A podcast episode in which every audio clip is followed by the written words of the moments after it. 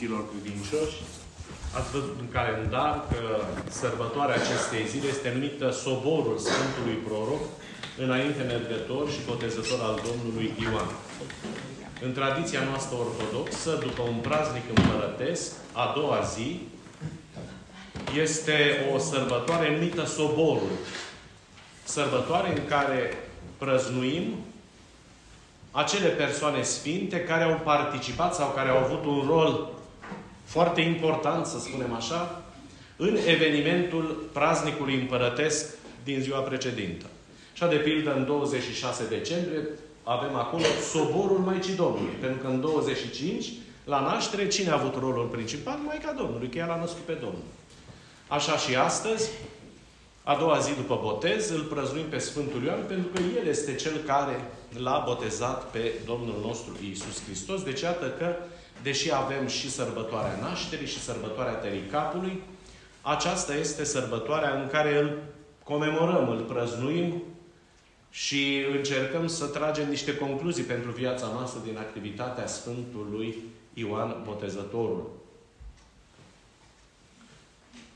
Despre el, însuși Domnul a zis că este cel mai mare dintre cei născuți dintre cu e cel mai mare om. Cel mai mare dintre profeți, dintre trimișii lui Dumnezeu. Viața și activitatea sa fiind ca o legătură indestructibilă între Noul și Vechiul Testament. În care Vechiul Testament este o prefigurare și o pregătire a omenirii în speța poporului ales de la Avram încolo, iar uh, Noul Testament reprezintă împlinirea făgăduinței celei din tâi, făcute lui Adam și Eva în paradis mai înainte de a fi izgoniți, cum că întregul neam omenesc ce se va naște din ei va fi izbăvit de Dumnezeu de povara aceasta a păcatului neascultării, păcat care se multiplică în fiecare om de-a lungul întregii istorii în tot felul de păcate personale. Păcatul neascultării este temeiul, dacă vreți, al tuturor păcatelor. Și prin uh, întreaga activitate pe care Domnul Hristos a făcut-o pentru noi, prin tot ceea ce El a săvârșit, începând de la întrupare până la moarte, pe cruce, înviere, înălțare la cerul și pogărârea Preasfântului Duh în lume, a pus temeliile mântuirii noastre. Mai întâi ne-a spălat, ne-a împăcat cu Dumnezeu Tatăl, fiind om de săvârșit, dar și Dumnezeu de plin, și în felul acesta, jertfa de împăcare adusă de neamul omenesc lui Dumnezeu a fost una perfectă, desăvârșită, dar pe această cale și Dumnezeu a mântuit neamul omenesc nu din afară, ci dinăuntru lui. Deci este, vedeți, exact ca într-una dintre pildele Mântuitorului în care compară propovăduirea împărăției cerurilor în lumea aceasta cu drojdia. Ce face drojdia în cozonac? Că doar abia i-a mâncat, nu? Dospește întreaga frământătură. O face să crească, să se dezvolte, să se transforme dintr-un simplu amestec în altceva. Deci, mântuirea neamului omenesc, vedeți, s-a petrecut în interiorul nostru, în afară. Dumnezeu nu ne-a mântuit proclamându-ne. Ar fi putut să o facă, e cel puternic, nu? La, până la urmă, El stăpânește totul. Dar a lăsat lucrurile să se dezvolte în mod organic. Nu după puterea Lui, ci după măsura posibilităților creaturii sale.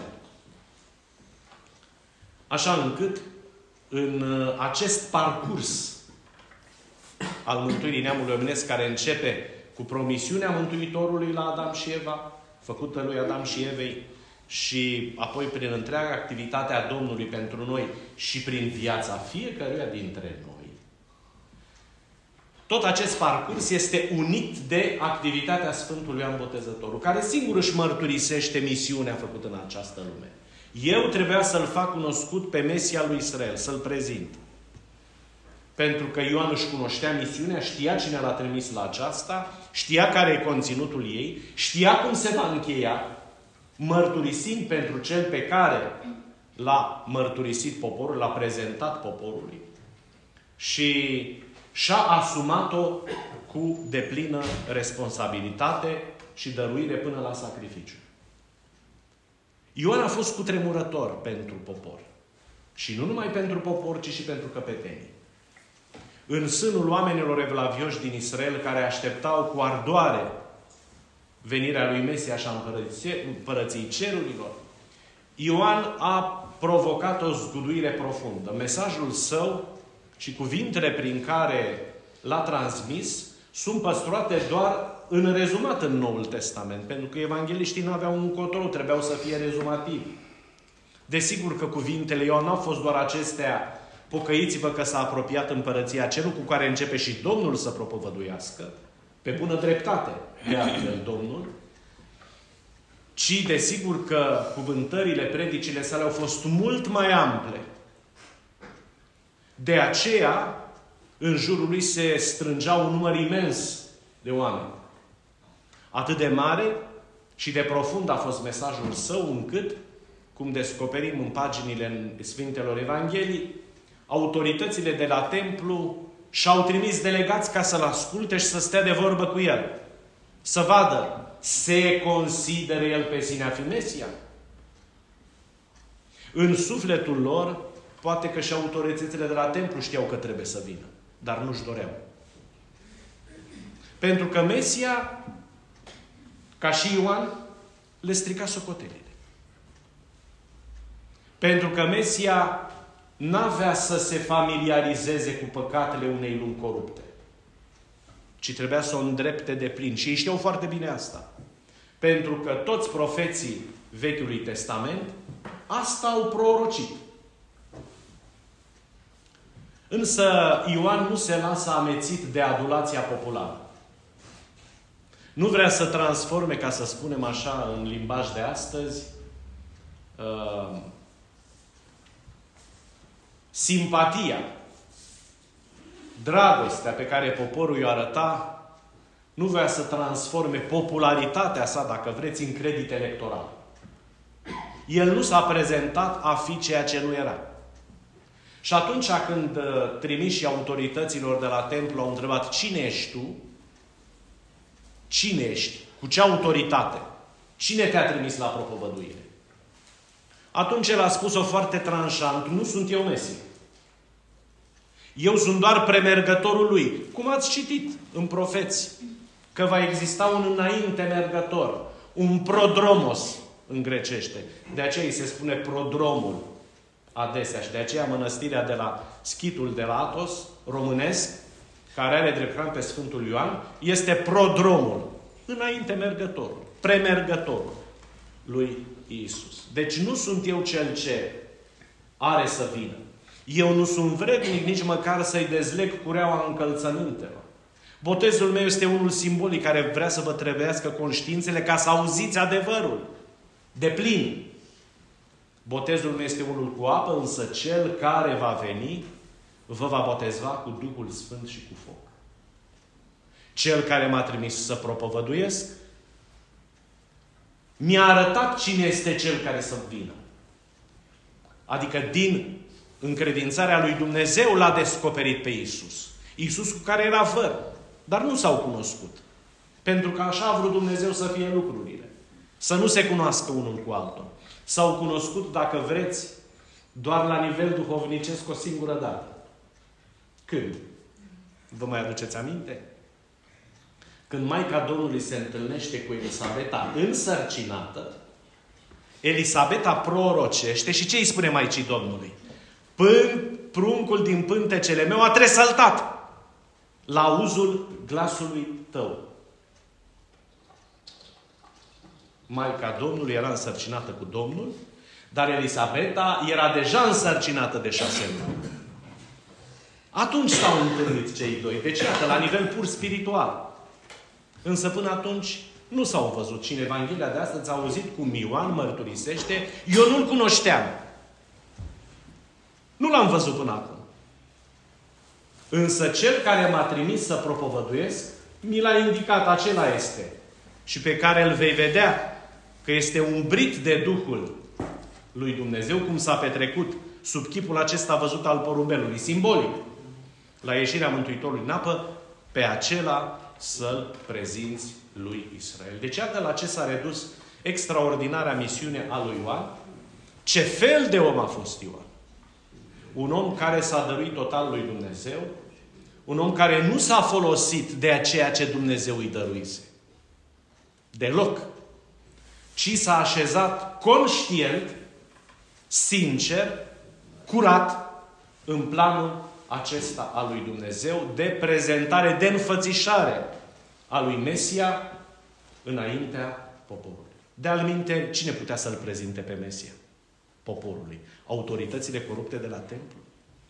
Pentru că mulți s-a întrebat, bine, bine, dar de ce a trebuit uh, Dumnezeu să recurgă la stratagema asta, să spunem așa? Adică un jegos din pustiu, îmbrăcat cu haină din păr de cămilă, pe care nu puteau suporta cei mai mulți din oameni, având o, un regim alimentar foarte ciudat, cu părul vâlvoi, neîngrijit. Cum adică un astfel de om?